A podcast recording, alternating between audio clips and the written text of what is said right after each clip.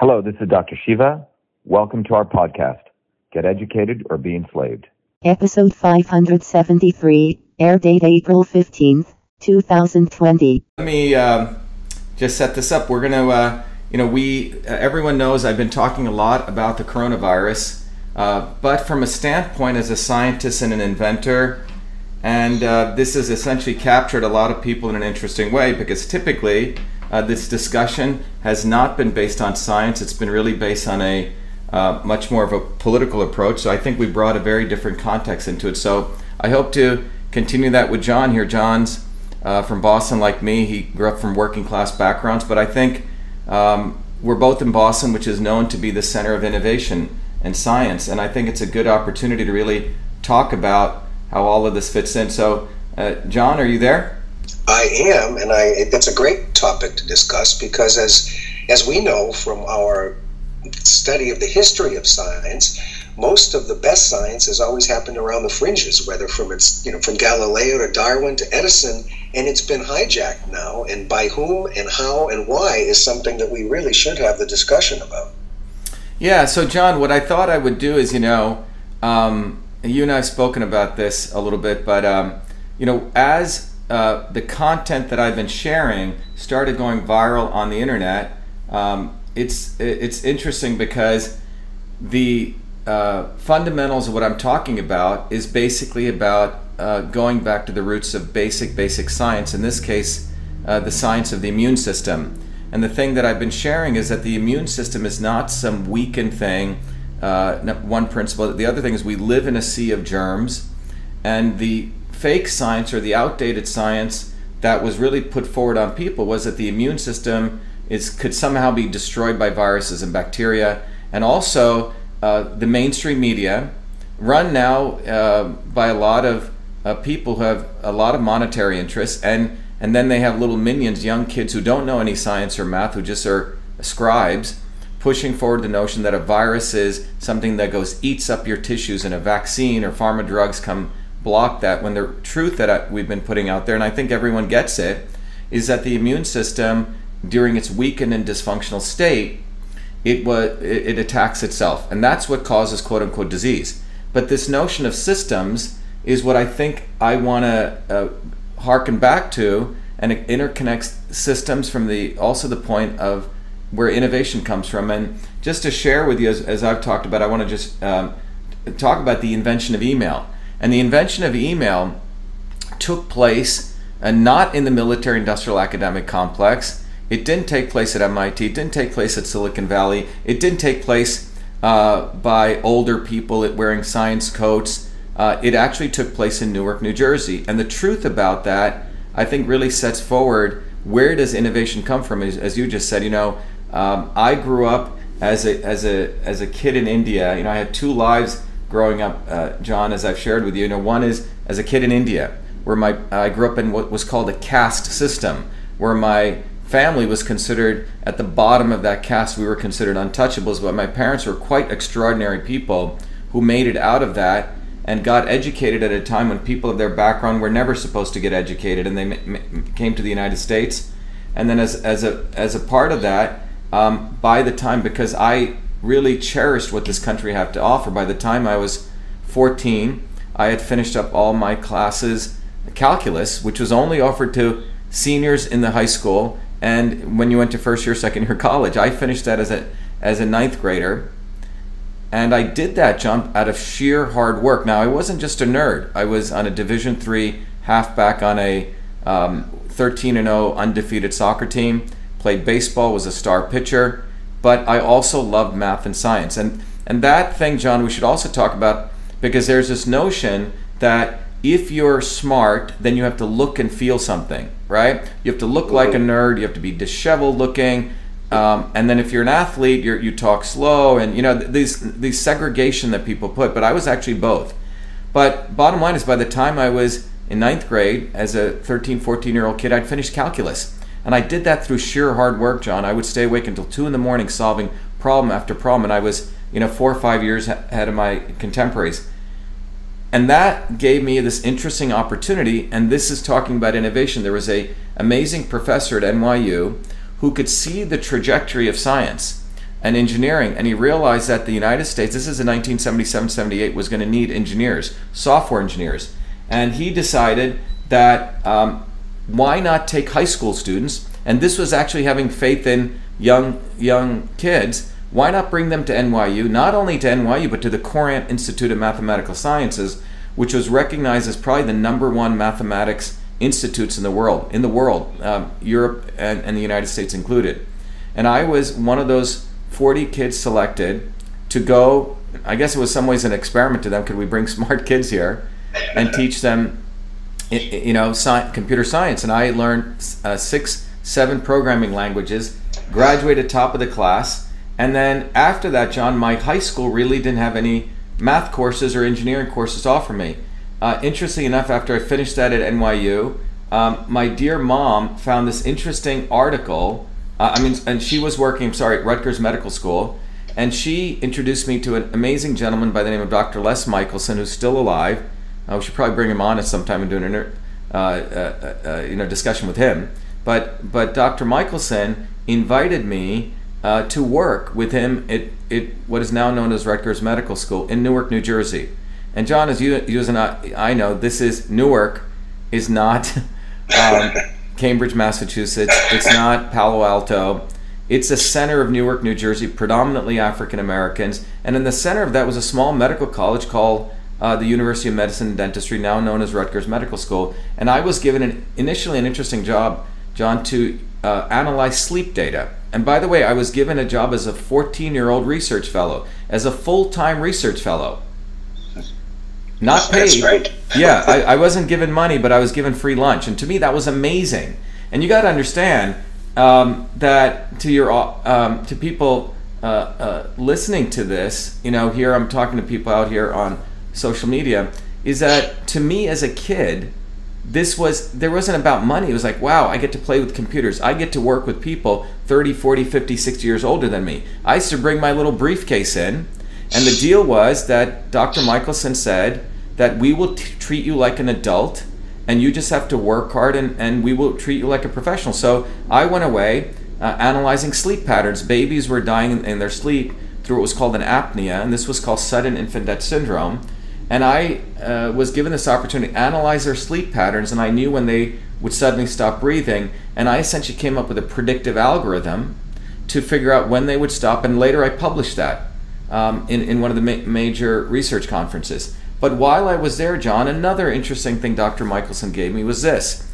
Um, you may know, John, uh, I'm 56, I think you're in your late 60s, right? We both remember organizations in the 60s, 70s, and in fact today, there was a thing called the inter-office mail system. Many of these very foolish young journalists, quote unquote journalists, young people who don't know anything about this, and in fact, the, the quote unquote historians uh, don't want to remember this because uh, uh, they want to put the origin of email to the military industrial complex, but the truth is it came from the interoffice mail system. Um, many people will know many organizations had this thing called the interoffice mail system. Uh, in this university, every office, and there were thousands of offices, always had a secretary, and the boss there would go to this secretary, if you remember, and he would dictate a letter to her. Do you remember this guy? right? He would with their legs crossed, taking shorthand. Exactly. Back in the day. Exactly. Yeah. They would take shorthand, and and then they would type it up. Uh, what their boss told them to do. Typically, always a man. The woman was always a female, and they would write this thing up on a typewriter, and they would put that in their drafts folder. The boss would come mark it up with his red line, and then it would, and then she would retype it and would go in the outbox, right? And then after it went into the outbox, someone may respond uh, to that mail coming back in the inbox, and she would file it in these big file folders behind her, if people remember. And then um, there was paper clips on her thing where if she was writing sometimes a memo, she would do an attachment. Remember those? Where she I would do. have the memo, and then she would do an attachment, and uh, and in addition, this memo had a very particular format. If you remember, John, right? The to, the from. It would have a place called CC, and that was literally a carbon copy. So if I wanted to hire, let's say you, I would write you a letter. I mean, write my boss a letter, um, and I would attach your resume, and I may CC his boss or the HR person. CC literally meant a carbon copy. So you put the paper, right, a carbon paper, and another paper, and you would write this thing um, type it away. If you had to do, to do five CCs, it could get quite difficult. And then at the bottom, you had sometimes a BCC. But this was the way that communication, this was a collaboration medium in those days, and all of this would go into this envelope called the interoffice mail envelope.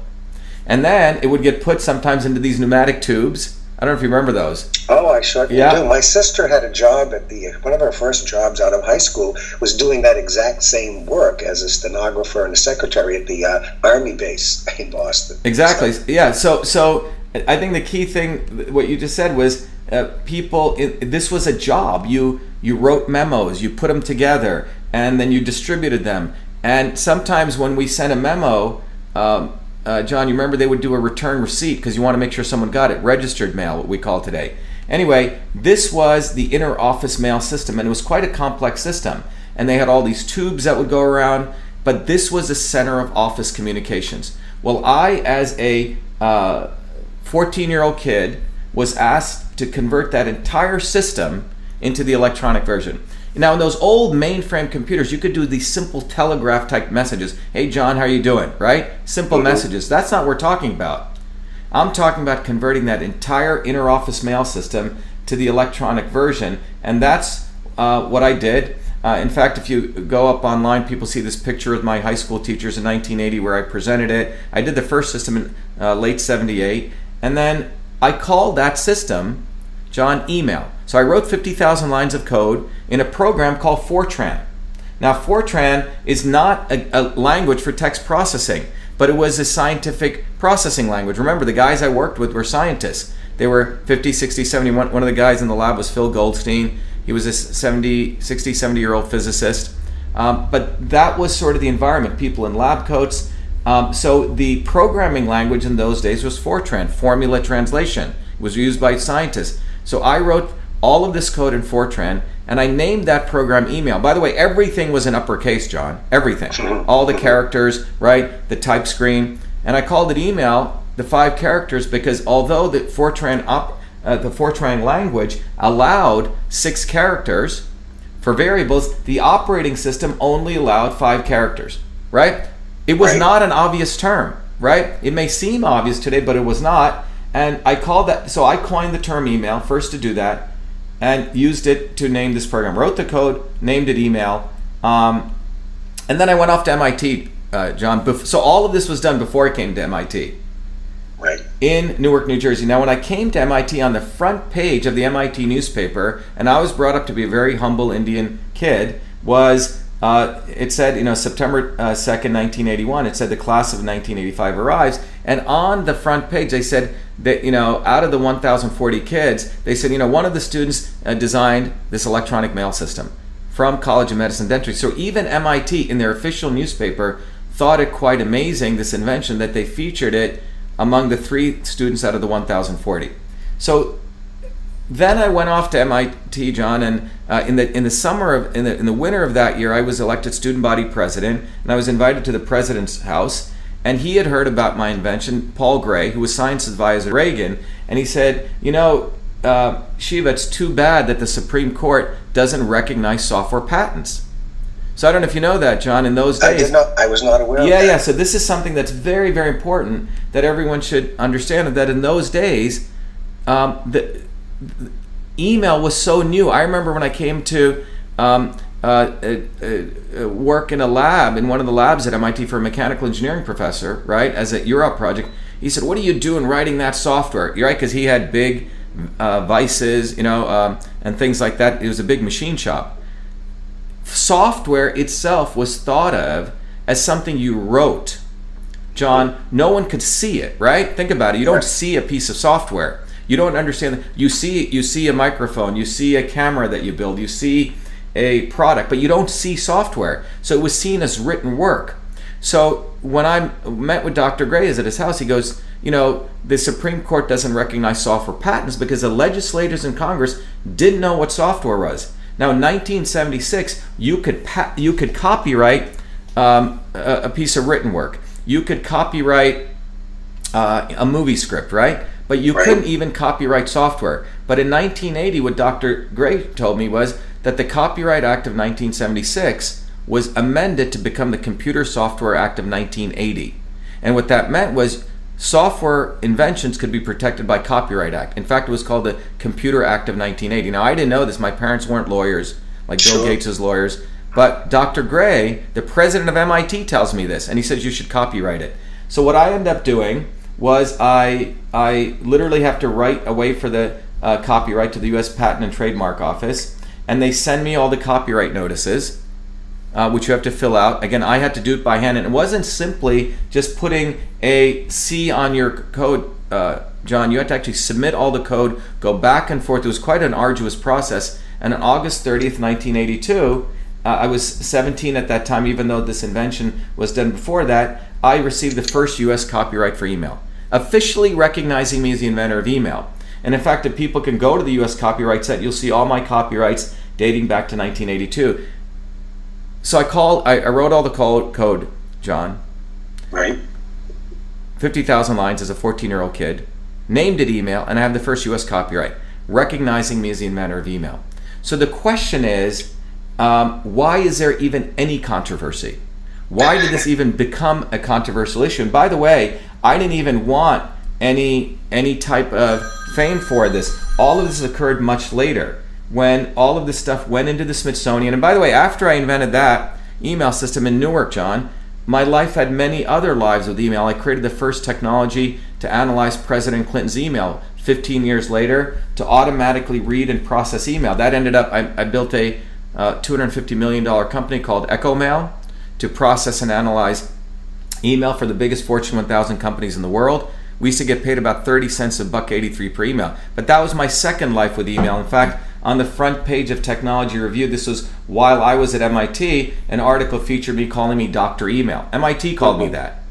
And then and it featured that. And then many years later, I was on the front page for uh, winning a Fulbright scholarship to go back to India to study the integration of systems biology and traditional medicine. The reason I'm sharing that is my life in, with innovation was really and as an innovator before I came to MIT inv- in, inventing email, but also after MIT where I invented many other things. I was on the I was a darling of MIT. I invented many other things, won many awards. But what's fascinating, uh, uh, John, is when my uh, when in uh, um, September, I think in November of 2011, um, my dear mom uh, gave me a suitcase filled with all the artifacts. Now this is 33 years later. I never had a PR machine. I never had like Bill Gates' parents, United Way, his mother on the board promoting him, right? Right. But 33 years later, my dear mom was dying of pulmonary fibrosis in a suitcase. She had saved all these artifacts of all my invention of email. And the editor of Time magazine, by the way, still to this day, uh, John, the only journalist to go through all the materials, and he wrote an article called The Man Who Invented Email.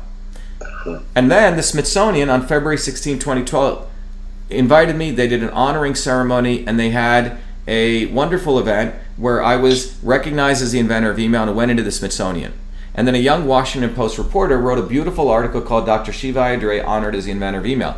And that's when the proverbial SHIT hits the fan, okay? because over those 33 years, when I didn't promote myself, the narrative was that the military industrial complex had invented email. By the way, they claim to have invented everything, okay? Of course. Yeah. And that leads us really, I think, what we want to, uh, because the facts are so obvious. It's not even black and white on this issue. Wrote all the code to capture the interoffice email system, inbox, outbox, every feature. Now, I did it as a 14 year old kid. That's a nick against me. My color of the skin, in some ways, may have a nick against me. And it was done in Newark, New Jersey before I came to MIT. It was done outside of the bounds of the military industrial scientific establishment. By the way, Philo Farnsworth went through the same thing. He didn't have to deal with the race issue, okay? But very Right. similar. He invented TV. TV, a 14 year old kid in Franklin, Idaho, when he saw the cows making the Z pattern, and he said, Yes. wow, that's pretty cool. I can use that with tubes and do a raster screen.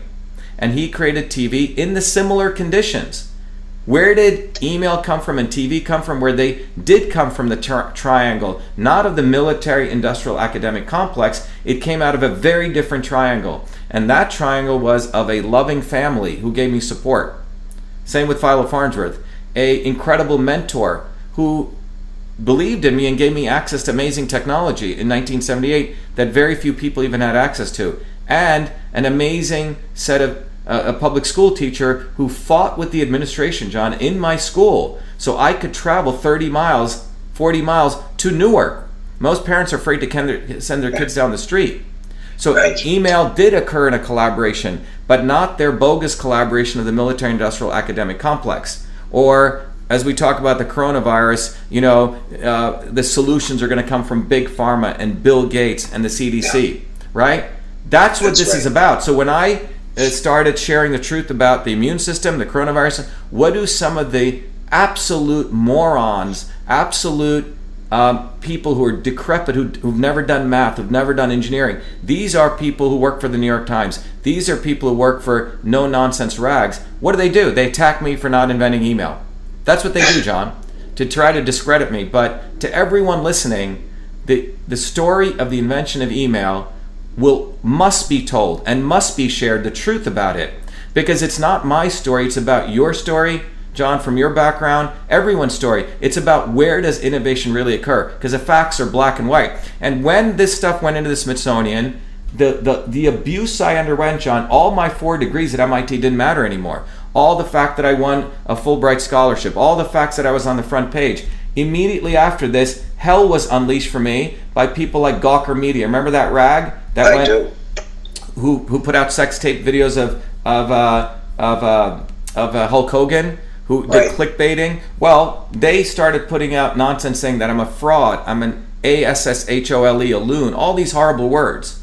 And blogs came out which said, What a F, you know, I'm not going to use the words, shameless cretin. This person should be hanged by his curry stained fingernails.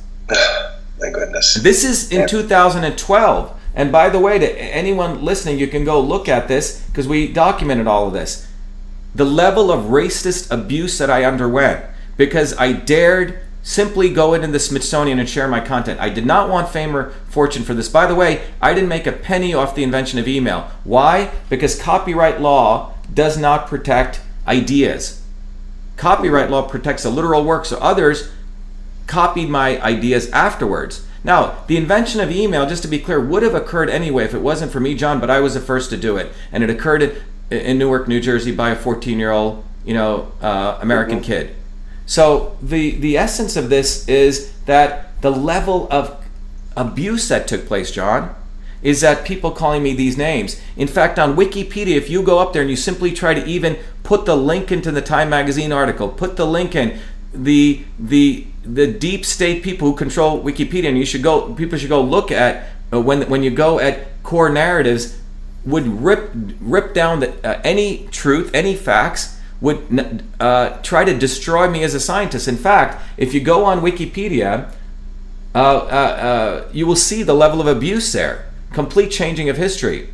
And in fact, a senior Wikipedia editor who was an honest guy wrote to me, and this is what he wrote to me, uh, to my assistant. He goes, uh, I seem to have stepped into a mess by accident. As an experienced Wikipedia editor, I had a look at the email article and was surprised that you hadn't received any credit for your contributions. Since I've had a great deal of experience using Wikipedia articles, I got right to work and added several suitable additions to provide credit to your contributions. Right away, my edits were deleted without discussion, not edited to improve them, but just flat out deleted. And this is the interesting thing, John. This is how controversial he says this is. And everyone listening should really understand these next sentences this gentleman says. He is saying that the invention of email, truth about it, or him even trying to share the truth, is as controversial. He goes, he goes, quote, this is a kind of behavior an editor encounters when editing an article on the Second Amendment, abortion, or other extremely hot topics. The response to my edits has included personal attacks, calling me ignorant, reckless, and the like. Although most editors have been less insulting than that, they have generally been aggressive in rapidly deleting my editions. So that's what took place, John. That is the facts. The issue in this is I invented the first email system and I never wanted credit, but you know what? I will demand credit and I will take it because the facts are true. And the facts are not just about the invention of email, but what we wanted to talk about is where does innovation come from? Who is determining who are the innovators? Who is anointing them? And uh, what I would argue is if you look at what's going on with the coronavirus, the fact that you have one Emperor Fauci, you have a guy like Bill Gates, who frankly has no knowledge in the biological sciences. I have four degrees from MIT. and a PhD in biological engineering in a department which is rated number one in the world in the biological engineering sciences.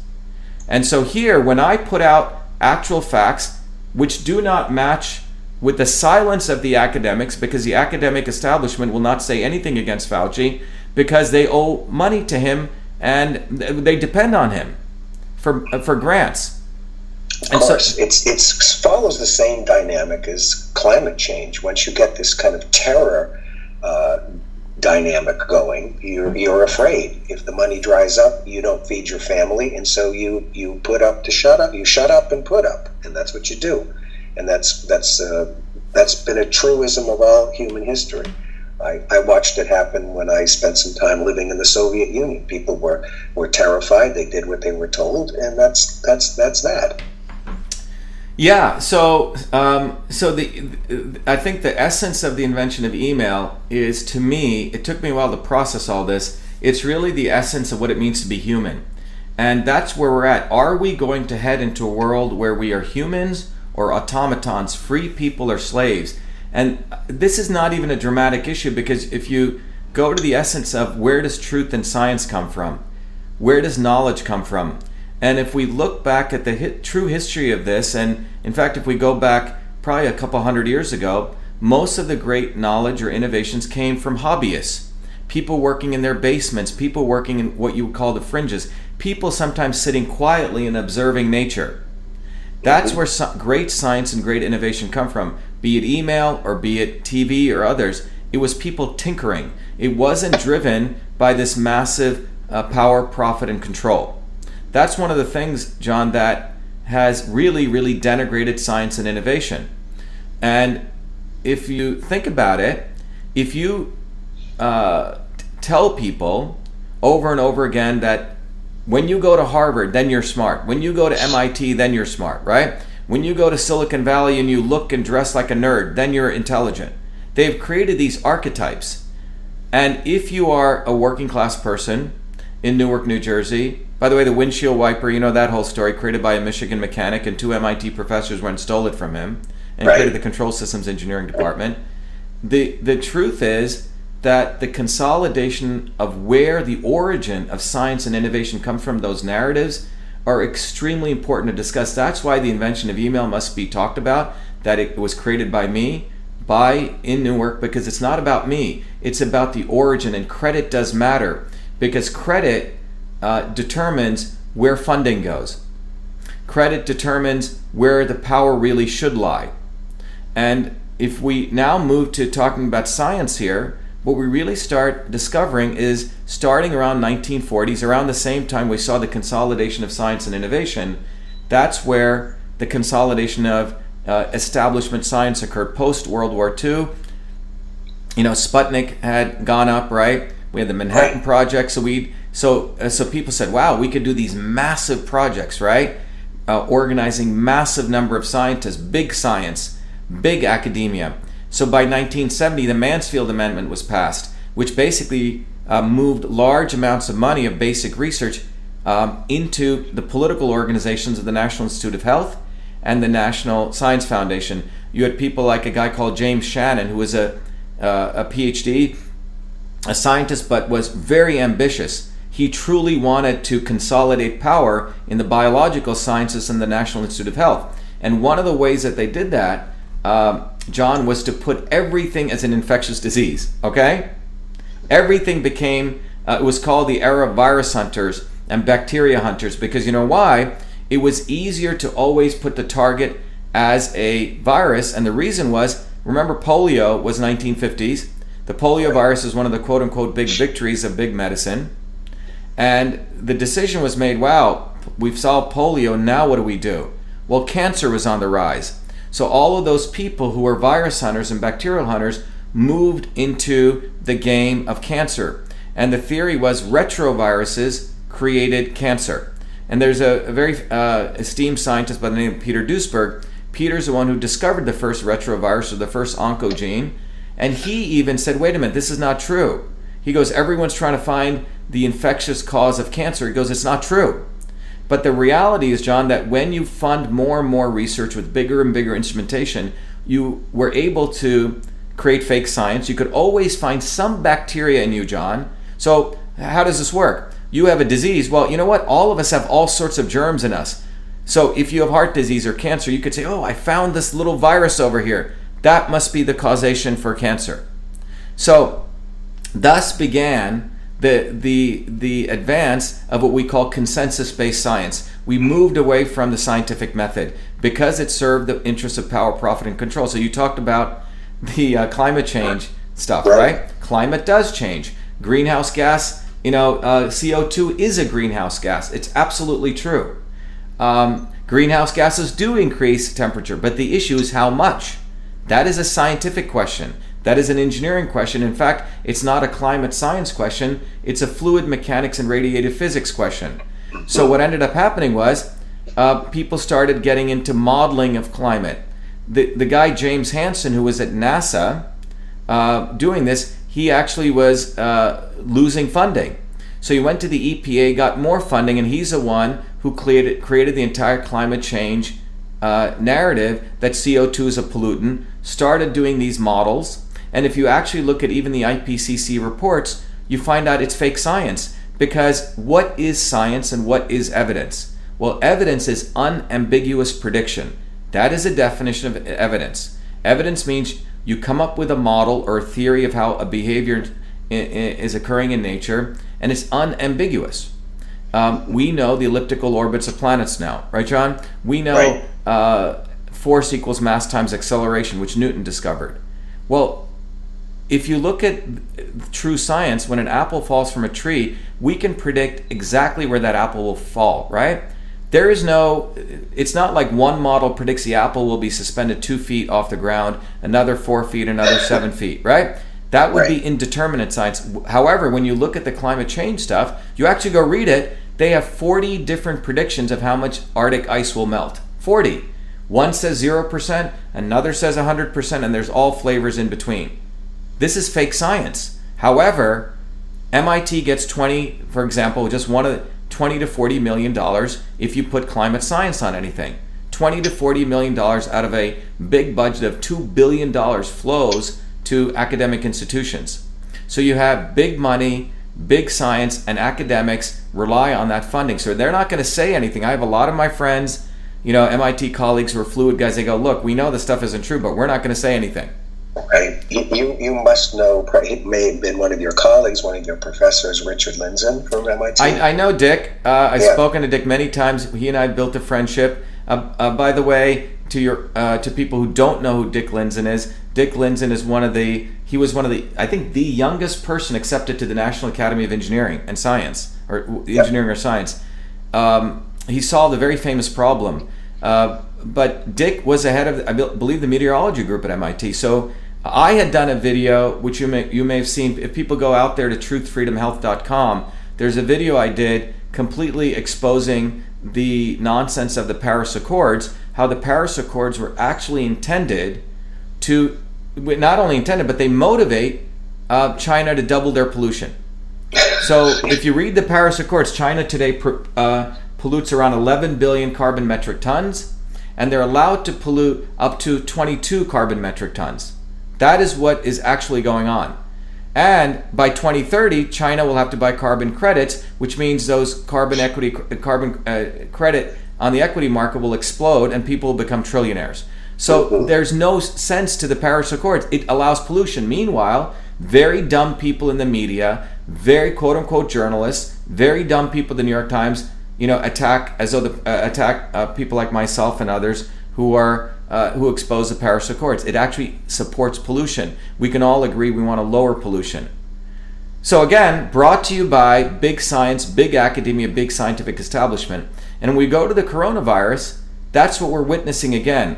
The same fake historians who had built a false narrative that email came out of the military industrial complex. And when my stuff went in the Smithsonian, it was like a new skull was found in Africa. These same people are the same uh, academic elite who want to promote the climate quote unquote change narrative that CO2 is a pollutant, which really is going to inspire the uh, things like uh, people want to do in Boston, John, right? The, the, the, governor of Boston wants to put in this transportation uh, climate initiative, which is basically going to boost up uh, uh, the cost of gas by 50 cents to a, a buck.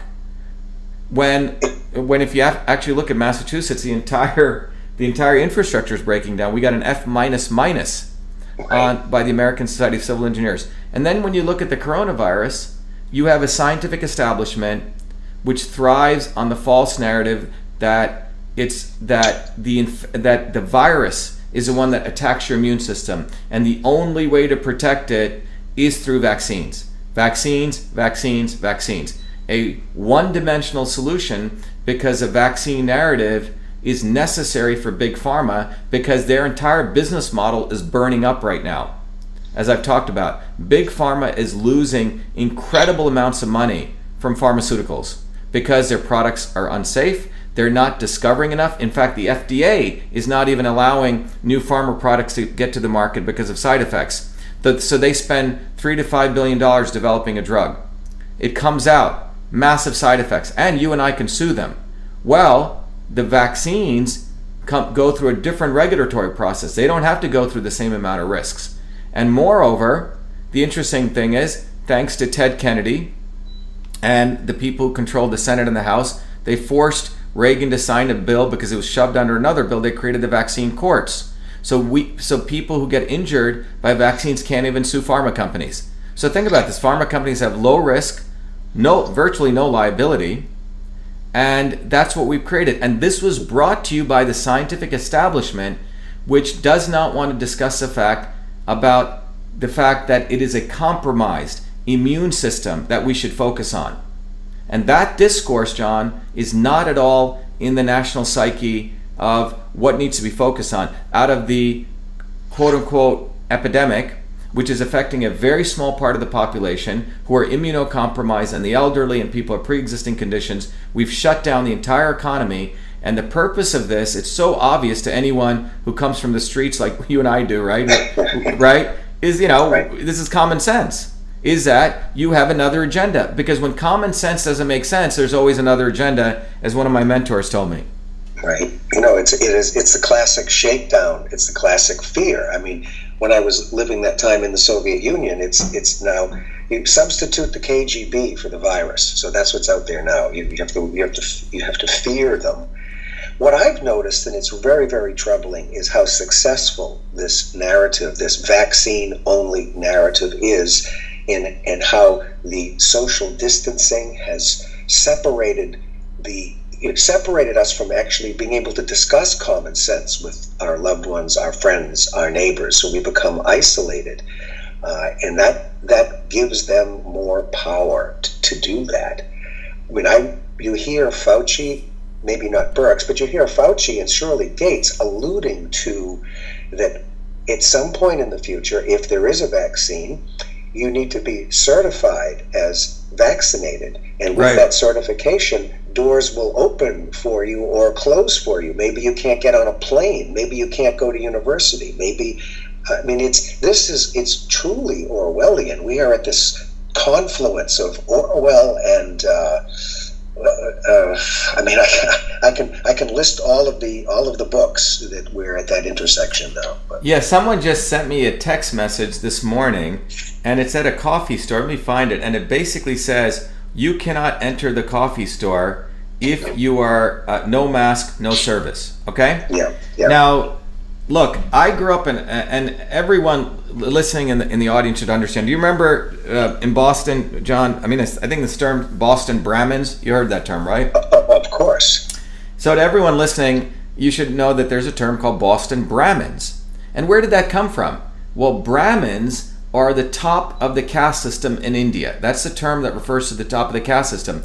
And there's so much uh, analogies and direct relationships between the American Revolution and the same oppressor, which was a British East India Company. It was a company, which was the same company which was exploiting people in India, right? The British right. East India Company. And um, if you and and the connection also, in you know, India has this caste system we were considered untouchables in India. Um, John, and to everyone to understand that, what that means is there are the Brahmins, the priesthood on the top. The next level were the kings. Today, they're the politicians. The Brahmins of today would be the elites, the academic elites. or the people on the inside, like the Gateses, the Faucis, right? Who advise the presidents or the Kennedys, right? They're the elites, the monarchists. And then you have the kings or the today's politicians, and below that, uh, in this pyramid, were the military who protected the king, and below that were the business folks, and below that were everyone else, the untouchables. Untouchables at the bottom.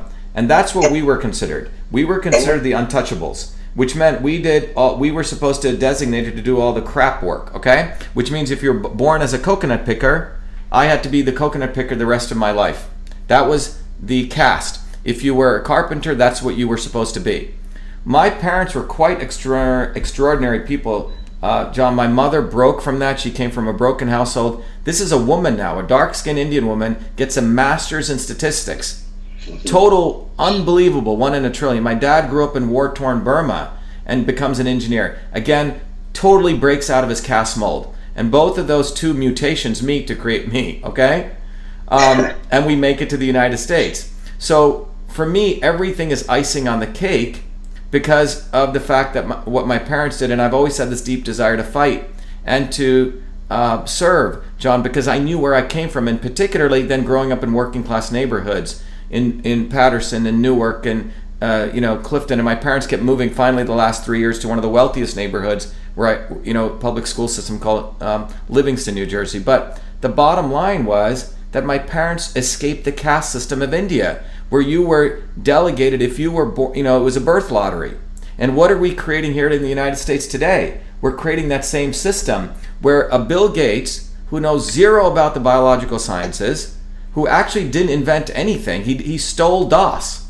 I think mm-hmm. you and I were talking. We, it was thievery. He paid. His mother was on the board of United Way. Knew that IBM, through their relationship, was looking for an operating system. He found some kid somewhere who had built it, paid him some money, bought it, and flipped it. So this is something people need to understand. But he was a Harvard dropout, and his, and you can look at his family history, right? But that was cool, right? He was framed as a Harvard dropout.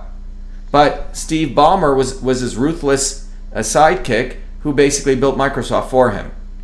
But the bottom line is, if you look at the quote unquote innovation, there wasn't really much innovative. It was essentially taking something from one guy and flipping it over to IBM, which was a monolithic company.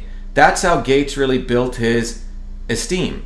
It didn't come from bottoms up from a kid in Newark or a kid in Franklin, Idaho, actually creating things, or a guy like Nikolai Tesla. So what we have today is this total, total consolidation of science owned by a few set of people.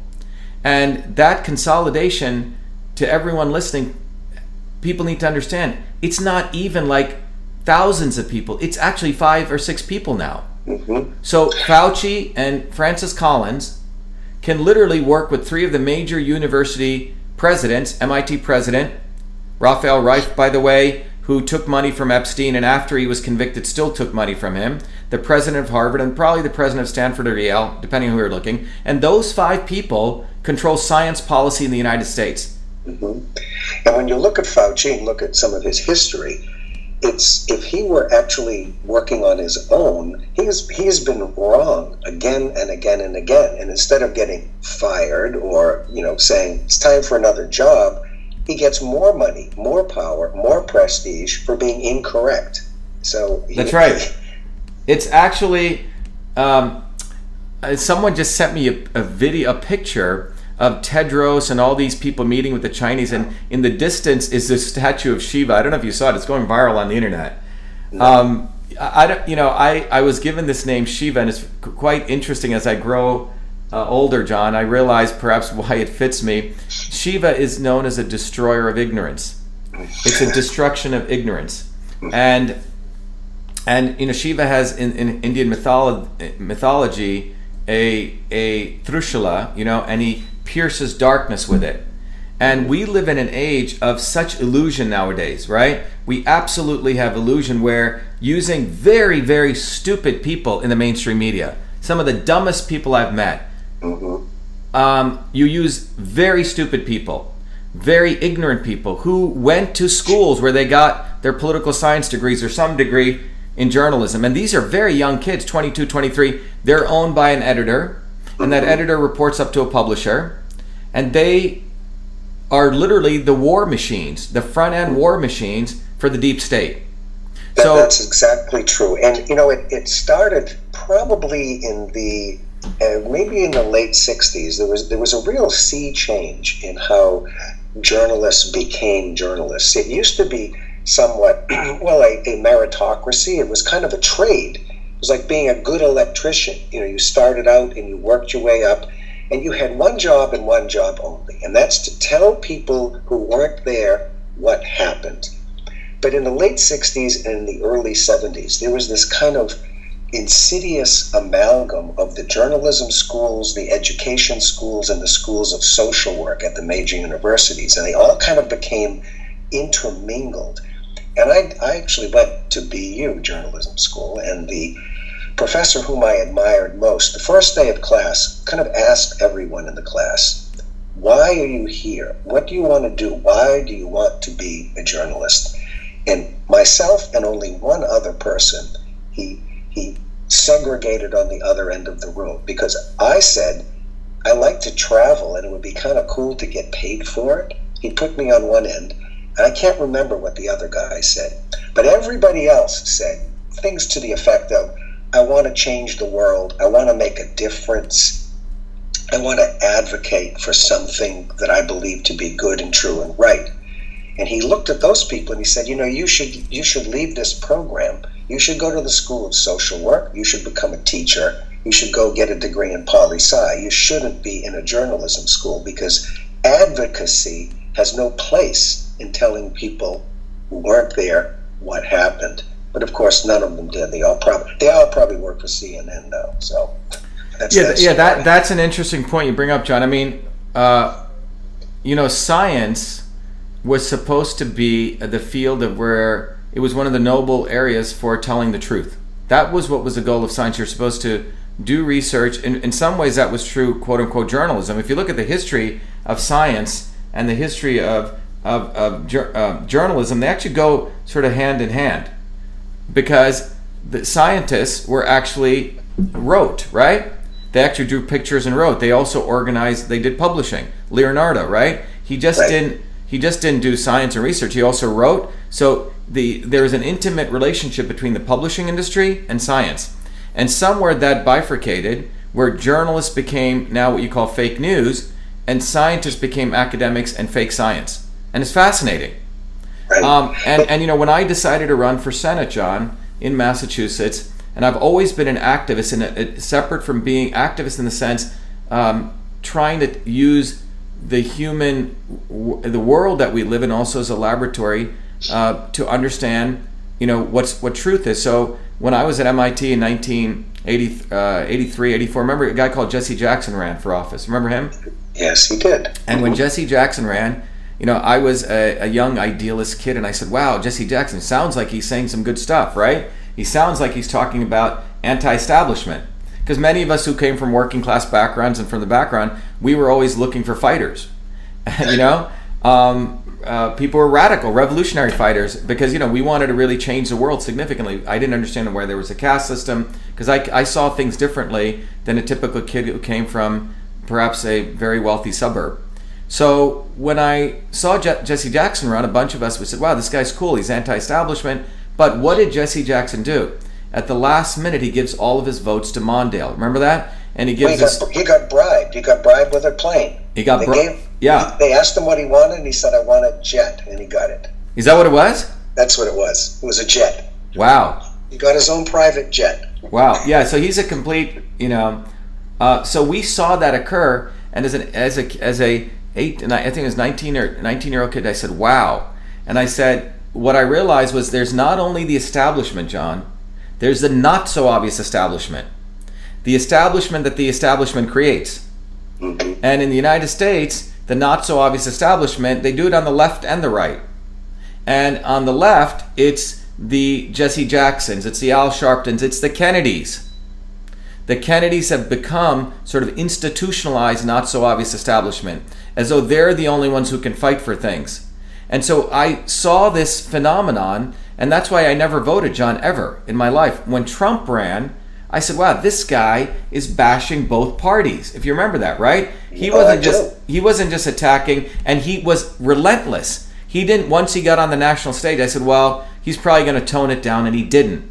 So the first time I ever voted, registered as an independent, voted for him. I was invited to his inauguration. Uh, after I heard his speech, I registered as a uh, Republican and ran here in Massachusetts as a Republican. But the establishment here was so afraid of a uh, an inventor, a scientist. When the Republican establishment should have completely embraced me, John. I represent, if anything, true republicanism, right? Meritocracy, not insider trading. And as people know, I had to run as a Republican, as an independent. They had a guy run uh, who actually had photoshopped a picture with Trump. There's three hands in the picture. Okay? Dirty deal, we called them. So I ran as an independent. We ended up getting 100,000 votes, bottoms up, hundreds and thousands of volunteers helping us on the bottom. We put up those signs only the real Indian can defeat the fake Indian. Extraordinary campaign. It wasn't about race. I was the one who sent Warren three DNA test kits. You know, I was on Laura Ingraham and Jesse Watters and uh, Stuart Varney. And in response to that, the Republican establishment in, Ma- in Massachusetts uh, pushed this guy deal, put mugshots of me up, mugshots of a case that was outright dismissed by the district attorney to try to present me as some wife beater. That's the kind of stuff. Attack me that I didn't invent email, same thing. Try to discredit me. But in spite of that, we got 100,000 votes as independents, and both parties, John, colluded to keep me off the debate stage. That's what happened. When I should have been, when I, I'm a son of Massachusetts, I've been here since I was a 17 year old kid. Right.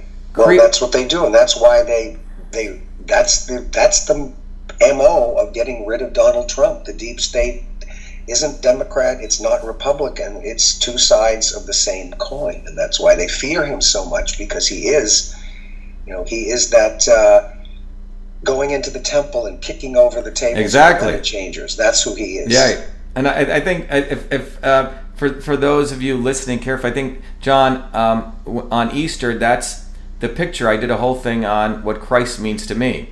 Christ was ultimately, you know, uh, you know, everyone has their religious positions. I have my own personal re- uh, relationship with Christ, but even on earth, he was pretty much black and white, and very few Christian religious leaders want to focus on the money changer incident, right? Because may, they may have to put their mirror on their own face, right?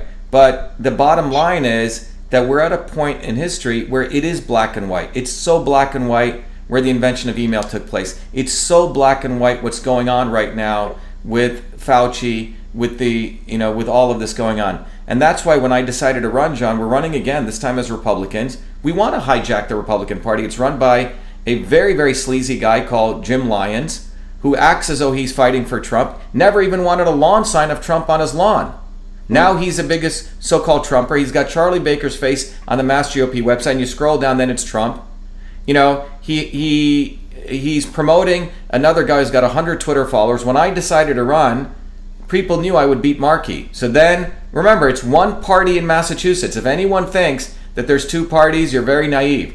Charlie Baker, Bill Weld, the Democrats are all one. In fact, Bill Weld, the Republican, has endorsed Joe Kennedy on the Democrat side. Right. So I'm their most danger to them, to both parties. And we have an enormous campaign because, bottoms up, uh, John, what's happened is we've interconnected truth, freedom, and health. Truth, freedom, and health, truth, freedom, and health. And what do I mean by that? Without freedom, without the right to debate, without the right to free speech, without the right to open discourse, we will never get truth. We will get scientific consensus, which is Right. nonsense. You know, It is nonsense because it should be that science creates consensus, not consensus creates science. Well, That's- well, you know, it's it's one of my great heroes, Richard Feynman, said, you know, this is the way science works, and he used to do it as a New York accent, right? I can't do it, but he used to say, look, you come up with a guess, which is called a hypothesis, then you go do your experiments, and if your data doesn't match your experiments, uh, I mean, your your it doesn't matter how good looking you are. It doesn't matter if your name is Kennedy or Kerry or Bush or Clinton. You're wrong. It doesn't matter. And that is a scientific method. So what we do is suppress freedom. We annihilate people. But they got a problem with me, John. I have four degrees from MIT. I'm a Fulbright scholar. I created the first email system. I won every major award at MIT. You know, I was nominated for the National Medal of Science and uh, Technology and Innovation. I was recognized by the Indian government as the first outstanding scientist technologist of Indian origin. And I, I can articulate. And more importantly, John, I'm not willing to be a good Indian. I still remember I'm not willing to shake for, my head. Sure. I'm not That's willing to sure. shake my head and and sit in the lotus position and tell people to get uh, whipped upside the head, which is what Gandhi did. One of the most notorious racists in human history. Okay, he was a racist in South Africa. He didn't help the poor blacks. He didn't help the poor, uh, uh, you know, uh, Hindus. You know, he was parachuted in to manipulate the vast majority of Indian people to transfer power from the uh, white men with crowns to brown men with white hats. Yeah. And so we have false leaders always, fake leaders, not so obvious establishment leaders. So freedom, that's one part of our campaign. And in order to do that, we need digital rights, which means the Postal Service should actually become the infrastructure for providing all of us digital rights, not just postal mail. That's not why they were created. They were created to ensure I could communicate you through with email, through Facebook and YouTube. So there needs to be a parallel system the Postal Service should do. Second, we need to have citizen science. That's what our campaign stands for, Shiva for Senate. People want to know they should go to shivaforsenate.com. But our campaign is about citizen science. We need to destroy the scientific establishment. That can happen by saying when institutions get federal funding, their data is my data and your data, John. It should go up into the cloud. You and I can should be able to analyze it. I really want to know where is all the climate change data. I want to see all the satellite temperatures. I want to download it into Excel and analyze it. There's a lot of smart people. There's billions of smart people on this planet. There's not Bill Gates is not the only freaking guy who's going to tell us what to do. So, citizen science. And third, we need to eliminate all the middlemen in the healthcare system, the GPOs and the PBMs. And we need to decentralize medicine back to the edges, like my grandmother, who was a healer in that village. It should go back to you and I having a conversation with our practitioner. And from that, health emerges, not mandated medicine, Chinese, you know, dic- dictatorial medicine top down. Well, So that, that brings brings me to the subject of chloroquine and hydrochloroquine. I don't, you know, I'm, again, I'm not a scientist. I'm not a doctor, but I do know that it is a medicine that has been used. Its side effects are well known, and should it not be a discussion and a decision between doctor and patient as opposed to a top-down edict by a bureaucrat? Yes. So, so anyway, um, by the way, um, I think this conversation um, uh, to uh, people listening, I'm talking to a friend of mine, John from Boston, and, and we're both from very similar uh, working class immigrant backgrounds, and we're really discussing the state of science and innovation in India. And we're talking right now, I mean, I mean, in the United States, but for that matter, globally. Um, when you look at hydroxy, uh, hydroxychloroquine, um, or you look at vitamin D, or you look at vitamin A, or you look at vaccines, whatever the intervention is. Why is it that certain people are trying to demand that this be state mandated? That's where you're really asking, right, John? Why should this come? Why should this come bottom? Why should? I, yeah. I mean, if the fundamental, uh, uh, just look at it a different way. If the fundamental argument for a woman who bureaucrats can say can have an abortion in the ninth month is based on the notion that no one should get in between doctor and patient, well, then no one should get in between doctor and patient if they want to try this hydrochloroquine or plain chloroquine or plus zinc or plus Z-Pak. It should be that personal decision between healer and patient. Yeah, so it's fascinating why it, it's you you see the divide. If you watch people walking around with masks and not masks, I would say it's a political divide. We have essentially with this maskless and the mask people, we're essentially marking those people who are dissenters. It's a very it's a very interesting phenomenon. I was driving around yesterday, I noticed this. Yeah. Um, but the bottom line is the people who are pro choice, it's fascinating. 90% of those people are the same people who are not pro choice. Uh, they're actually pro vaccine mandates. It's That's fascinating correct. to observe. And these are your multiracial liberal aristocracy. It's, it's an elite group of people who think they know better, who actually think that they know science. And the reality is, just like the fact that they attribute inventions and innovations to the military industrial complex, these same people attribute the diktats of where innovation should come from, who decides what innovation is, to the uh, to the same set of people, right? That those people should be I'm just gonna. Uh, I just have to start up my uh, Instagram again. One second. Okay. Um, one second. Sorry about that. Yep, that's okay. Yeah. Um, yeah, the same set of people who do that are the same set of people who want to attribute the, the origin of innovation to, um, or the origin of solutions. One second. Uh, do have to do. Yeah, there we go. Sorry. Sorry about that. Um, yeah, so they want to. Uh, oops. Am I in the right way? I'm sorry. One second.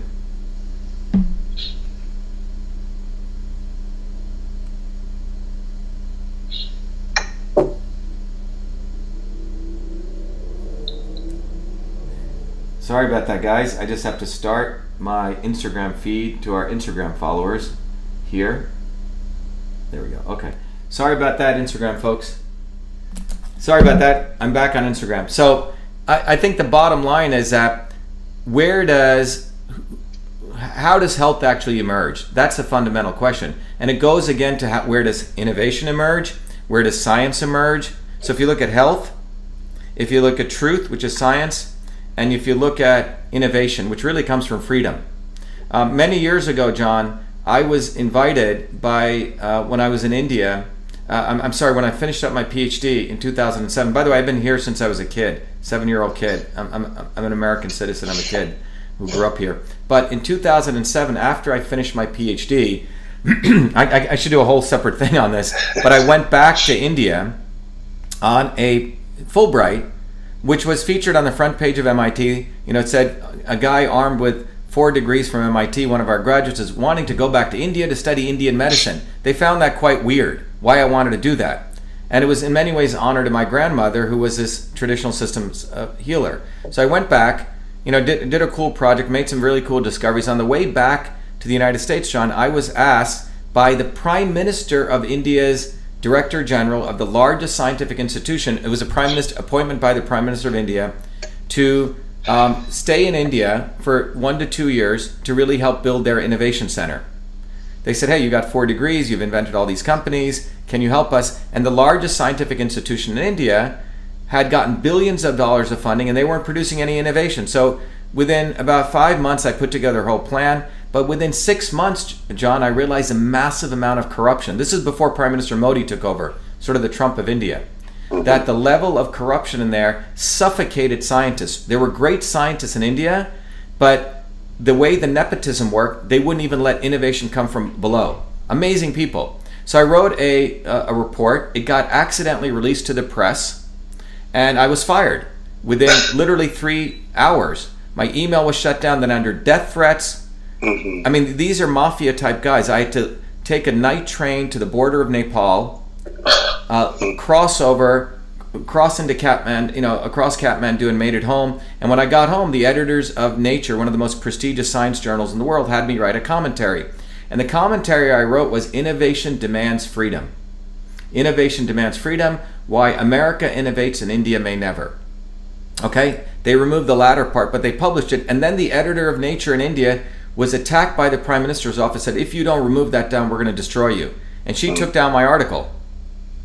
So, in many ways, the, the point was the article we got out on the internet, it did get published, but the point is that innovation or freedom are so intermittently connected. So, if we suffocate freedom, which is what's going on right now. You, you, you suffocate all these, basically, scientists have become, the good scientists are gone. What remains are academics. Dick Lindzen is a scientist. Right. But the majority of them are academics. Dick uses the word they practice the oldest profession now. Okay?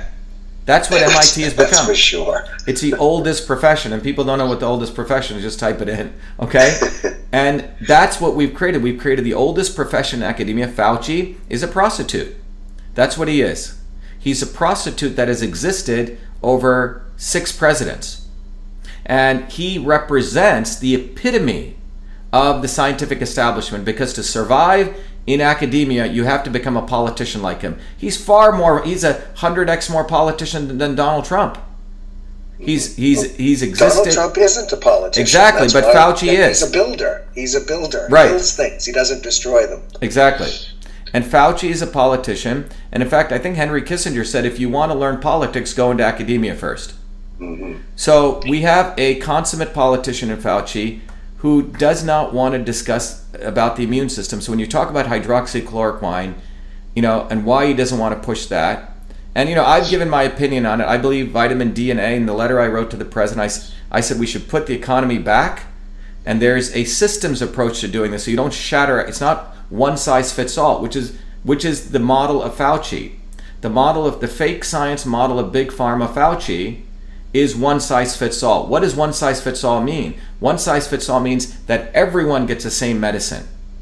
And that is the medieval model of science. Starting in 2003, when the field of systems biology was created, we realized your body, John, is different than my body versus someone else. Even though you may have the same disease, you may have to treat them very differently. And because of the complexity of the immune system, because of the complexity of the body, so the only way truly to deliver real health is decentralized. You can't have mandated models because then you're treating someone like a statistical blob and you're going to create injuries. That is why the vaccine courts were created to indemnify the vaccine manufacturers because injuries were being created. So we've created a world now, it's really the top down model, the Chinese model of existence. Everyone's a blob. Everyone should dress in these particular uniforms. Everyone wears masks. Everyone will have their ID card. You won't be allowed to go to the gym. You won't be able to get your driver's card, driver's license. You won't be able to travel. Your passport is going to be your vaccine card. That's where this country or the world is headed to. And this is happening right before our eyes because of the violation of truth, the violation of freedom, and the violation of health. It's centralization of power. And that's why I believe, John, my running for U.S. Senate, it's not a U.S. Senate election anymore. It's an election for a, a guy who represents you and me, who's from the working class, who g- grew up with nothing, who's a fighter, like all of us are. And that's why I think the videos I've been doing, John, have, capt- have gone worldwide because I'm sharing the truth, I'm sharing science, I'm educating people, and the politicians, 70% of them, by the way, I'm running against three lawyers, John. Three freaking lawyers, okay? Kennedy and and and Markey, and I'm not even going to give the other guy anything because he's a dope, okay? Brought to you by Jim Lyons and Charlie Baker. That's where they're coming from. Put in there to make sure I don't get the Republican nomination. Because they know if I win the Republican nomination, I will win I will win against either Kennedy or Malarkey. One of those guys. yeah. I call him that as well. Well, he, well, one is a joke and the other one's a malarkey. Okay, you know, uh, this the little boy grew up with a silver spoon in his mouth, fifty-one million dollars already in his bank account. You and I didn't grow up with that. We had to work for everything we had. Like you talked about the plumbers and the electricians. There was a time in this country where skill was revered you had to put in your time. You had to do your math problems. You had to do your, you know, you had to understand physics. The founders of this country, Washington knew what sine and cosine meant, right? He was a surveyor. Yes, he did. So we have a world right now where we don't value, or, or I think we still do. I think we have a world right now. It's a struggle between the parasites and the producers. That's where we're at right now, and it's coming to a head. And I hope that I can help really throw a lot of gasoline on that. Well, you know, you have been doing that for the past and, and really weeks. bringing that's, that to a head sure. because we need to burn down the parasites. We need to wipe. They are the real virus. There is a real virus, and it's a deep state. It's big pharma. It's Fauci. It's the people who control places like MIT and Harvard and all the big institutions. They must be destroyed. And I mean that not in a violent way. I mean that in a spiritual way, in a philosophical way because they are destroying the soul of humanity at a very deep level. Because what they want us to do is to all become automatons. That is their that is their direction of all of this. It's not to be human anymore. It's to deny where innovation comes from. And that's why they hate the truth about the invention of email. Because it goes against it destroys everything that they believe in or everything that they've attempted to manufacture you know, let's just roll back a bit, if we can, and just talk about the virus, the COVID 19 sure. virus. And, you know, from the Fauci Birx narrative, from the media narrative, it's it's been portrayed as this apocalyptic virus that that needs to be, you know, beaten, controlled. You know, even using the war like a war on it, and we have to ignore the Constitution as you mentioned earlier, vaccinations will be the only the only way to do it when they come online. They'll be probably required, the, the country is under pretty much house arrest. Can you just, you know, give the, a shorthand version, though I know it will be difficult, of why that is the absolutely wrong approach from an infectious disease point of view? Because you do have that background in biology. Yeah. So, so just to reiterate, uh, John, I think we're saying is from let's go back to the core science. Why is the approach that's being taken place? Why is the approach being pushed by the WHO, the CDC, which is to put everyone under house arrest? Why is that wrong? Is that right, John? That's really the foundation to your question. Yeah. why? I mean, I know. It, why is it wrong, even from a medical point of view? I yeah. Mean, I, we can we can explore the political reasons behind it that are no one will talk about, or at least not in the mainstream media. But why, from a medical point of view? Yeah. So let's talk about from a medical point of view. Okay. So I'm going to go over a bunch of reasons. Let's start with the supposition here that the framework here is we support public health, right, John? The goal right. is the media soundbite is we care about public health. The CDC cares about public health. By the way, the CDC is a private institution. People should know that. Okay. Um, WHO, we care about public health. Um, but the, the, the rubric of this is we care about public health. We don't want to hurt you. We want to save lives. Right? So right. let's talk about that. What is in so let's just step back. What's the number one reason from a biological, physiological, from a research standpoint that people live long and have healthy lives. Do you know what it is, John? The number one reason out of all the research that's been done on longevity. Genetics? Nope. No. Well, what is the number one reason that why people live long, have healthy lives? Because that's what we're talking about. Public health. The number one reason is social connections, mm-hmm. right. fellowship with other human beings. So they, they find people who smoke all day, right? Or drink all day, eat horribly, are overweight, but they live long 90, 100 years. I'm not saying everyone should go do that, but but the but it's fascinating. The number one reason is social connections, friendships, love, you know, neighborliness. Because people feel connected, their cortisol. I mean, there's many many reasons, but the work of Stephen Cole, which was just published about about I think uh, seven eight years ago in the in the uh, Proceedings of the National Academy of Sciences actually shows.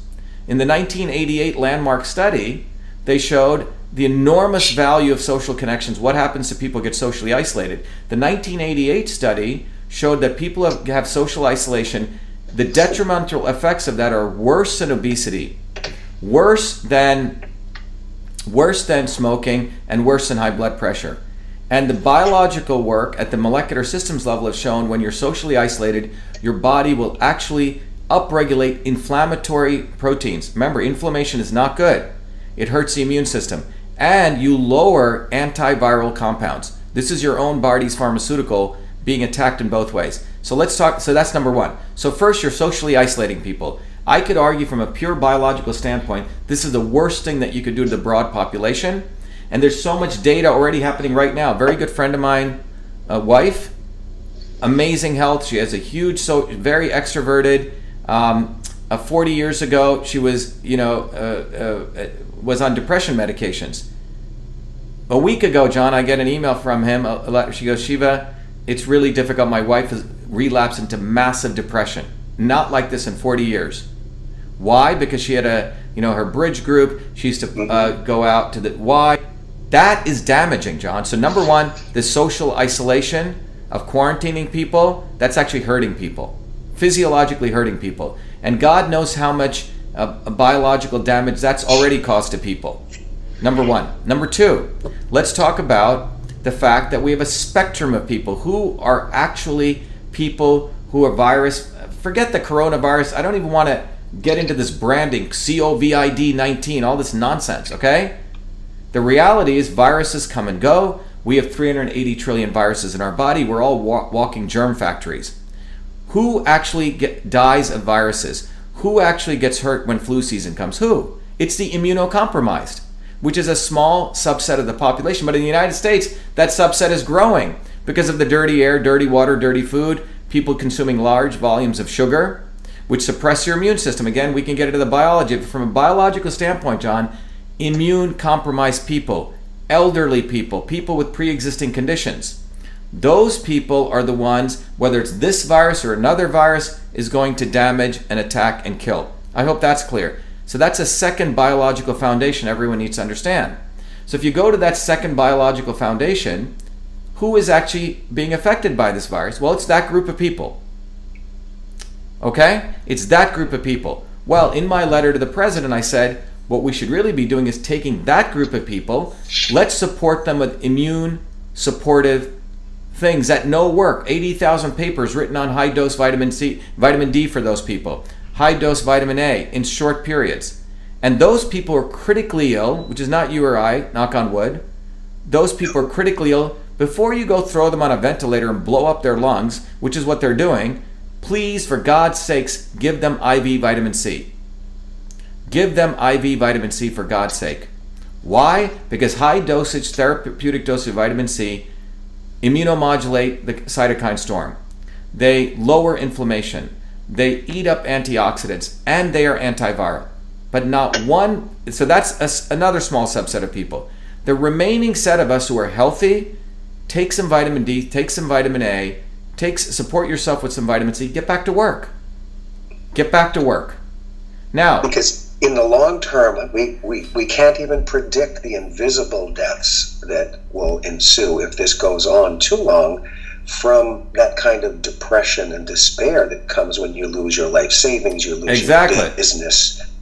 Right. And in fact, in fact, you know, I was on a show and I said, look, there's been around 60,000 deaths in the Americas, right? From H1N1. Did we shut down all the Americas, right? We didn't do that.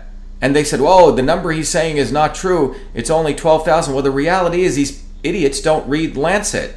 When the Lancet analysis was done, it actually said that the predictions were way too low. That when you include the respiratory illness and cardiovascular illness, it was around 60,000. That's how many people died of H1N1 in the Americas, including the United States.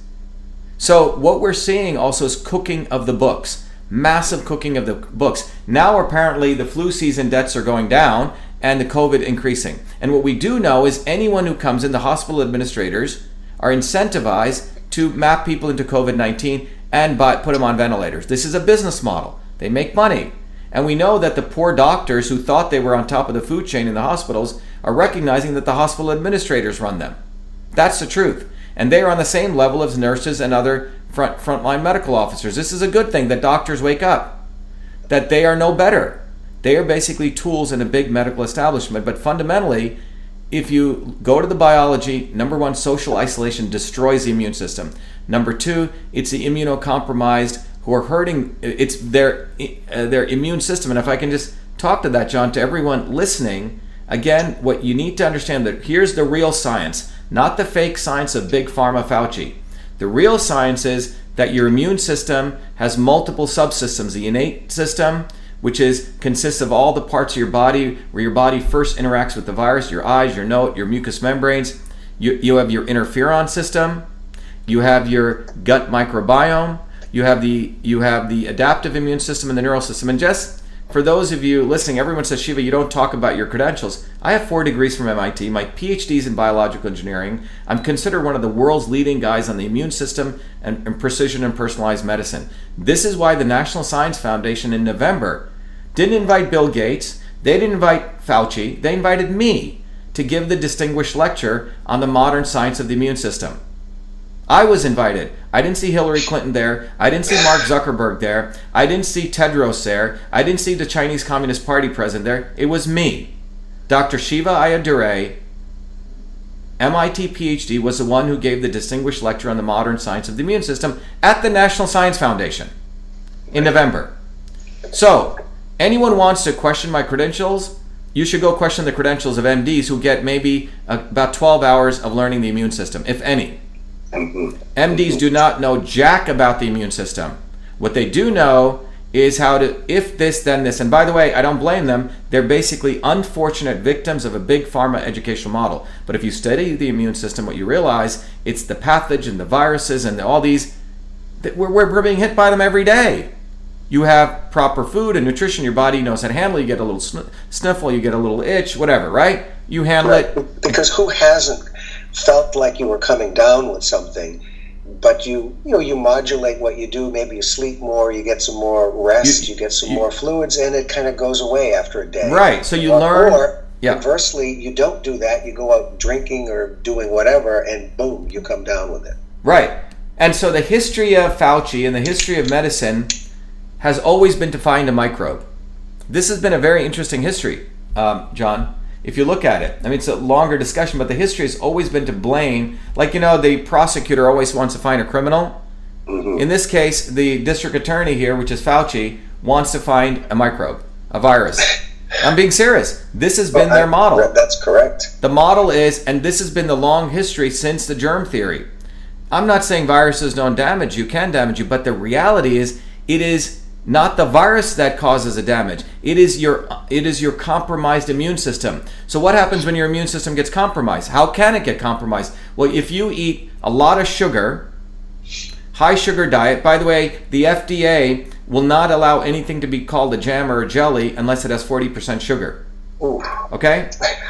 It can't be by law, okay? So they want you to eat sugar. You eat a lot of sugar. It destroys your, well, first of all, it creates candida fungus, which destroys your gliotoxins, which takes out two of your six cylinders, or at least multiple cylinders of your body the macrophages and the T cells. So now your body doesn't have, you know, you basically tie two arms behind, uh, uh, two, two, both your arms behind you, you've handcuffed yourself, and all you have is maybe one foot.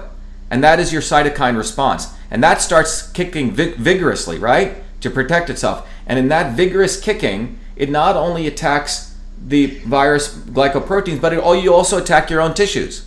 So it is the overreactive immune system that kills you, that hurts you. It's not the virus. So this fact is a biological fact. So instead of addressing that, John, we've shut down the whole freaking economy. It's And- total and, and if you BS. Think of one person, I don't. I'm not even thinking of Fauci. If there's one person on the planet who's most responsible for this kind of response in policy, it would be Tedros. And if you look at his background, I don't know if you have. yeah, it's, it's he's, he was a member of the. Yep, go ahead. I'm sorry. Yeah, this this this man was a you know number five in the most repressive Marxist dictatorship in Ethiopia, who, as health minister, used a cholera outbreak as a weapon against the minority that he saw as the opposition to his political party. As health minister, he did not declare that outbreak as cholera and such, and as such, aid was denied to that group, and millions of people died. And that's this is the guy who is, is running the World Health Organization. Look, the agenda here is very simple. You create fake science, climate change, infectious disease. And with fake science, you manipulate. By the way, the world has become very close. I'm, I'm talking about not only small, but small in terms of the global elites. A few set of people control this. So you create fake science. You have these institutions called MIT and Harvard. By the way, who Jeffrey Epstein, I keep saying, was there funding them. This is no this is no accident. And after he was convicted, MIT and Harvard still took money from them. Mm-hmm. So you have a, a global elite of people who now have orchestrated people who they support in the scientific establishments who actually create fake science. They manufacture science. You know, Noam Chomsky wrote a book called Manufacturing Consent. We're talking about manufacturing science.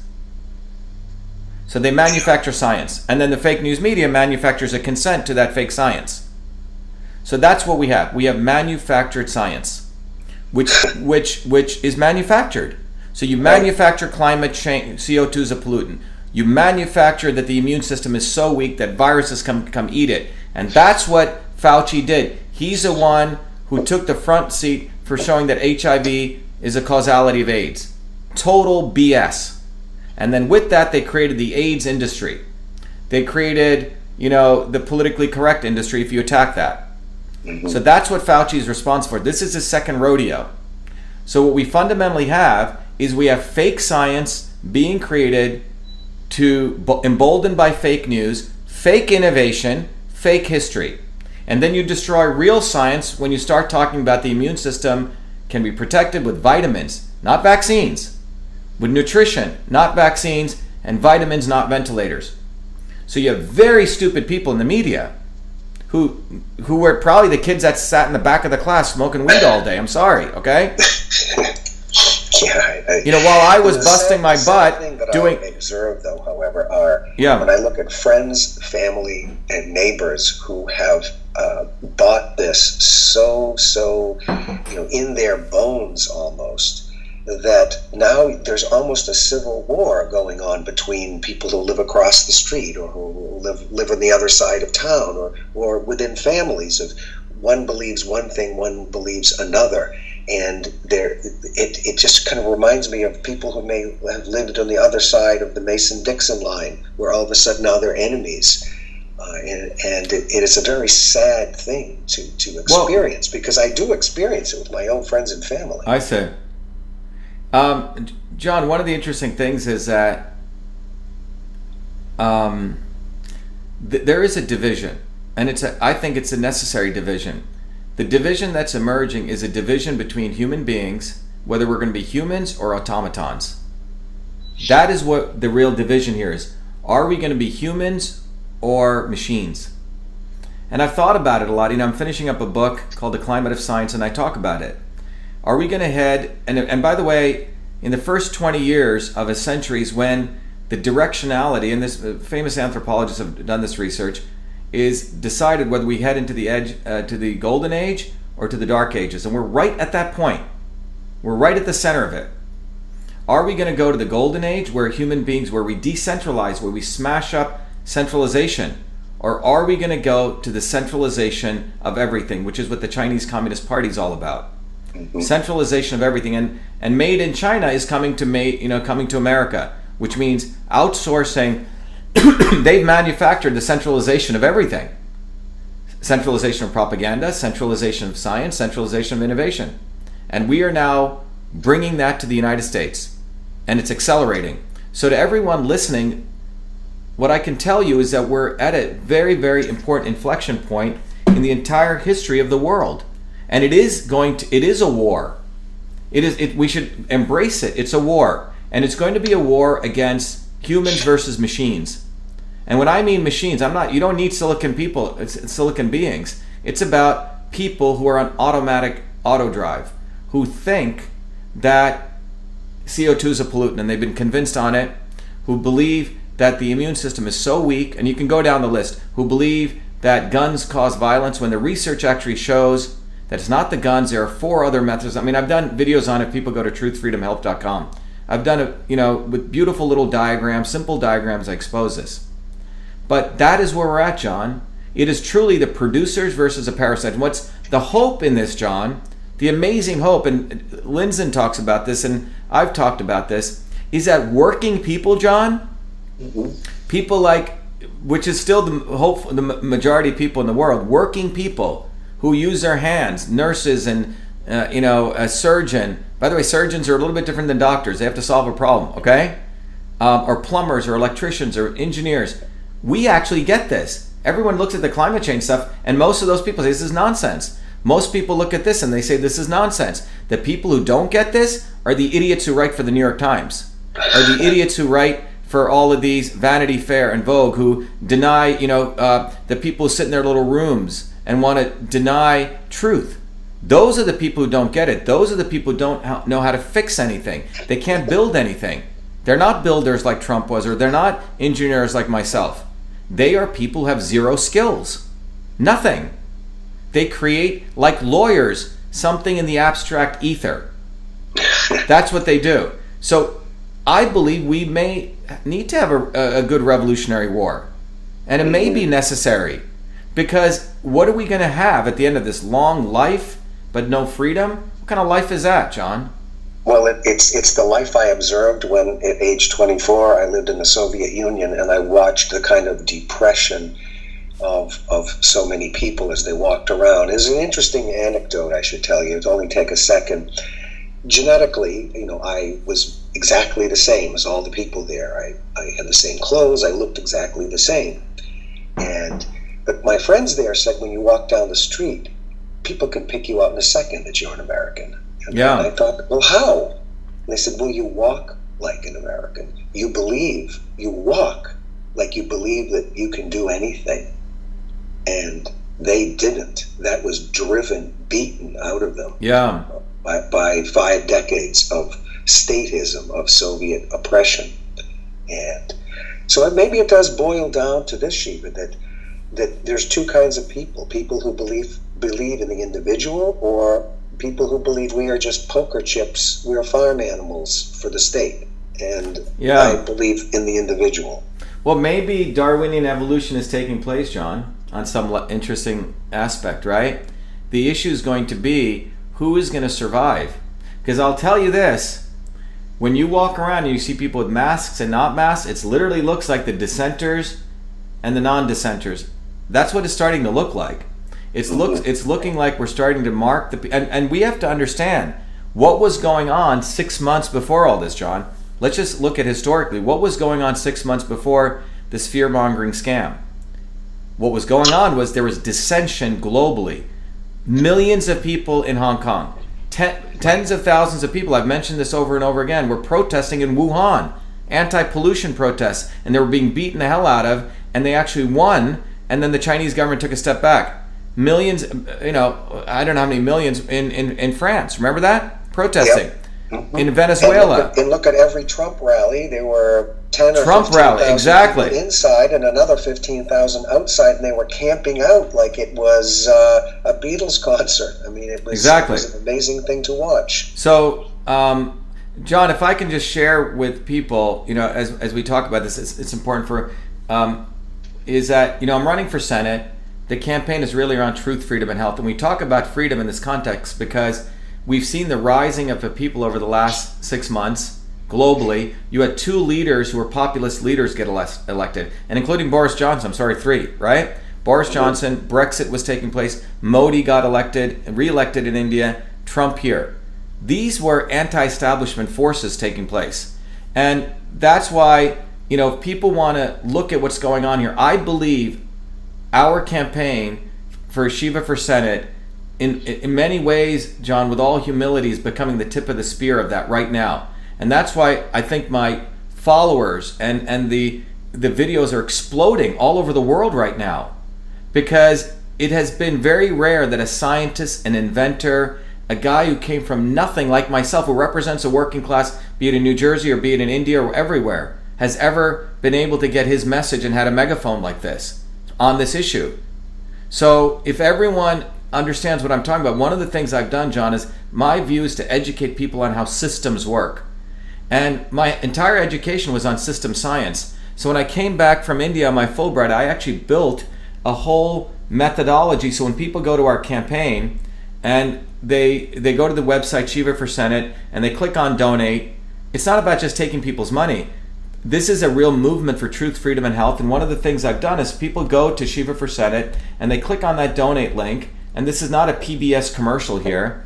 One of the things we've done there is that I offer people a, a really cool book that took me probably 20, 30 years to write. It's called System and Revolution. I teach people how control systems work and the principles of all systems of the universe, every system. And anyone can learn this. You don't need an MIT education. I took away all the nonsense that they make it difficult. And then I created a software tool, John, with my own. I wrote the tool which educates people how their body is a system and you can understand these forces of transport, conversion, and storage. And then on top of it, John, we used to like give it away for 25 bucks. And given the economic distress, I've told people pay whatever you can. And if you can't afford it, just send me an email and I'll give you a full scholarship. Okay?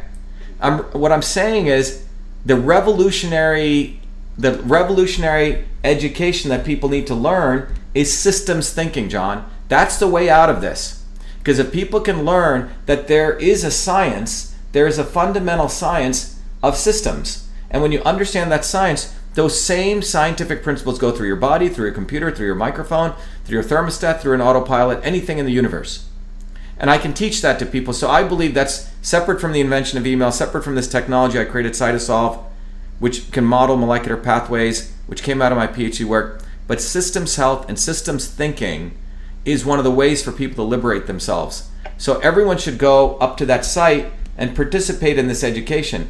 In addition, you talk about the coronavirus, John. As you know, we had amazing volunteers on the ground collecting signatures for us. None of our other competitors did. People, particularly lots of women who are against, you know, want their children to be healthy, came up. And and as we're collecting signatures, suddenly now we can't collect signatures because of the grocery stores. So we, if people go to Shiva for Senate and they scroll down, anyone listening should recognize that you can literally click on the button that says signature. Uh, if you go to Shiva for Senate, scroll down, and you can get me on the ballot by filling out a form. We will mail you to your home the nomination papers. You fill it out, and you and we give you all the postage. So we need everyone. If you know people in Massachusetts, by the way, it's for Massachusetts residents. If you know people in Massachusetts in the Boston area, John, you should tell all your friends, right? they should go here, fill it out, and we will mail it to them. But by the way, we're not using some mailing company funded to you by Charlie Baker for his opponent, for my opponent. This is brought to us by our volunteers. We're in there. We stuff the envelopes. We do it by hand, and we're sending it out. So everyone should go to, you know, get the tools to help you understand systems, which is what our campaign is about, and also get us on the ballot. We must get on the ballot. And we get on the ballot, we're going to win, John. And that's what the establishment doesn't want. The deep state, truly, with all humility, considers probably me one of their most dangerous enemies because I come from everyday people. I'm articulate. I'm reasonably good looking. I, I, uh, I'm, um, you know, I, I know the science and I know how they operate. And you have a great memory, so you, you can you can you have the data right in your noggin. You don't have Yeah. to go to the computer to get it. Well, everything I write, every tweet I do, it's my words. You know, all the Kennedys and all the Clintons and all the uh, Malarkeys and all these people, they need 20 speechwriters. They got watch them how they drive around. They drive in the back seat. I drive my own car. Okay, they got five different handlers, and that's where people's donations go. Yeah. Do you find it somewhat uh, too coincidental that uh, Event 201 took place last fall, where Bill Gates and Johns Hopkins had the simulation of a pandemic, and then Netflix came out with their series on Yeah. the pandemic, and then boom, we have one? Doesn't that feel a little bit too coincidental? Look, we have the ac- the academic and Hollywood whores. That's what they are. Academia and Hollywood, and I think that's a right word to use. I don't think we're. I don't think we should mince anymore, because look, I was out in Hollywood, you know, um, you know, uh, and I saw that there were great actors, very very few, but most of them were celebrities who wanted, who made a hit, and then frankly had no career, and they were always doing some nonprofit, this or that, to redefine their careers in academia or in, in science, we have the same thing. We have real scientists and then we have academics. The academics and the celebrities are basically prostitutes. They prostitute to whoever will fund them. And that's what we have. So we have real scientists and really great craftsmen in the acting world, very few, because because they're not willing to sleep with Harvey Weinstein. Okay? They're not willing to kiss up to Fauci. They're not willing to buy the narratives. You know, I've called first firing. We have, I think, we have close to eighty thousand people, John. Who've if you if you go to our website, if you scroll down, we have a fire Fauci petition, and nearly now we have three to five thousand doctors who've signed it. So we are real, literally creating a tip of a revolutionary movement, and the goal of that is to smash the powers of power, profit, and control. And we have a historic opportunity, I believe. A, a time like this will, I don't think, will come again, and I think they're going to make sure it never comes again. Mm-hmm. And that is going to be through mandated medicine, using the fear of crashing economies, and to total destruction of dissent. So anyway, John, I hope I've shared with you my views on this. I know we've covered a bunch of topics, but I think the key thing is uh, the reason these people hate the invention of email. They hate to talk about where real science comes from because it exposes their fake science and their lies, and it ge- it, it exposes the fact that we're at a point where you cannot trust academics. We're, we're at a point of the state of science and innovation in the world is at a very decrepit stage, and we need to smash.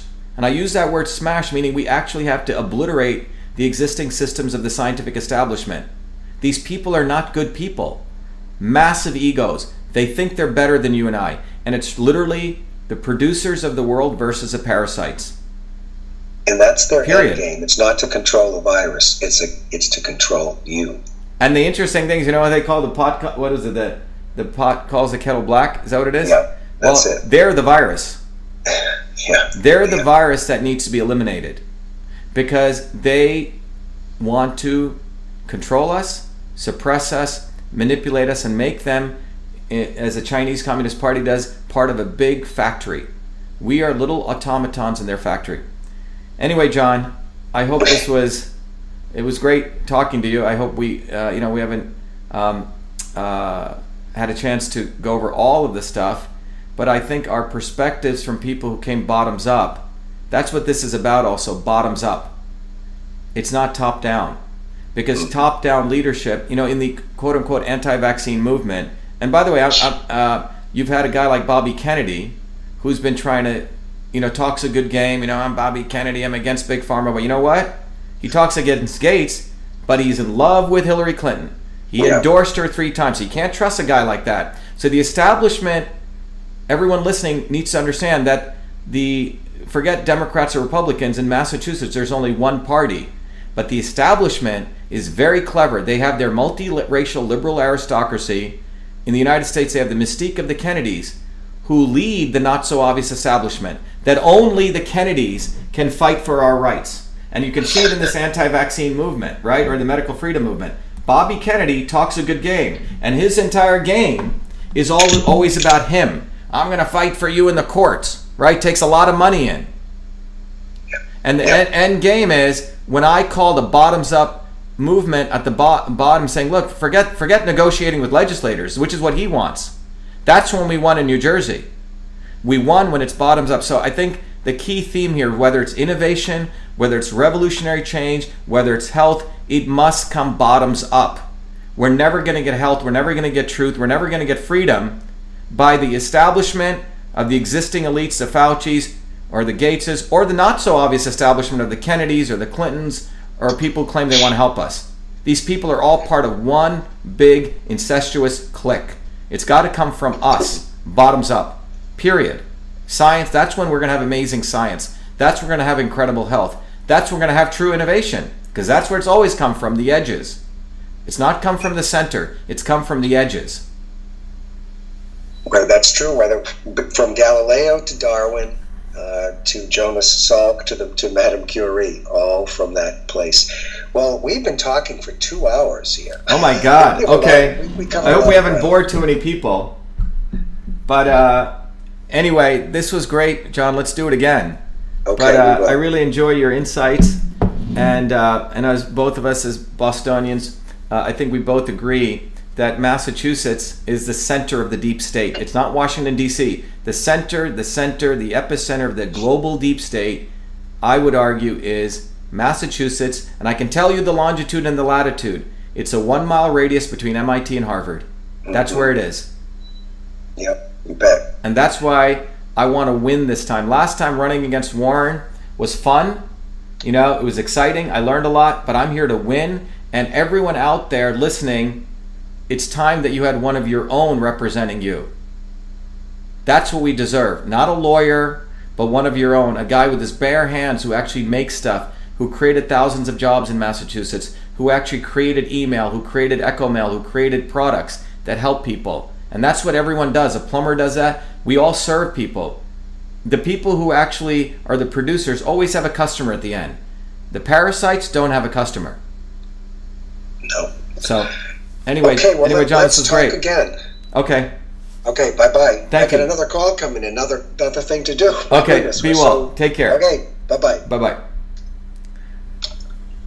So, anyway, everyone, that was my friend John. I hope this was valuable for people to understand uh, at, a, at a fundamental level what's really going on. And, and uh, I enjoyed the conversation with John. But the key takeaway I want everyone to think about is this that the invention of email took place under circumstances which were not part of the military industrial establishment. It took place in Newark, New Jersey, by a 14 year old me, by a kid who came from nothing. And that innovation took place in the triangle of not the military industrial academic complex. This is what bothers them. It took place in the loving environment of mentors, uh, a loving family, and and a dedicated teacher. And by the way, that triangle is where TV was invented by Philo Farnsworth. And so when I come out there and I start exposing the establishment, if you notice, very, very horrible newspapers like the New York, New York Times, when I said, let's go after Fauci, their one liner was he didn't invent email. Historians agree. Well, these historians, we'll talk about them, are one of the most corrupt, corrupt people on the planet. They are paid to simply write a history which serves the interests of the establishment. In this case, serves the interests of big, big defense companies who wanted to change the narrative that a bearded looking guy who did not invent email did it to promote their multi billion dollar industry. And we'll talk about that. And I've talked about it before. But the invention of email must be defended of its origin. It's not only to give credit to me who did it, but it's to give credit to you and every working person. Because the invention of email is ultimately about you and where does where does innovation come from and what does it mean to be a human being. Anyway, I hope uh, this has helped people to understand this, and I thank everyone. Everyone by the way, go to uh, go to uh, please go to the Shiva for Senate website. Please make sure your friends are in Massachusetts are clicking on that thing called um, uh, um, uh, Get Shiva on the ballot. Click on it and submit inf- submit their information so we can send them out nomination papers. Anyway, thank you everyone. Be the light. Be well. Thanks.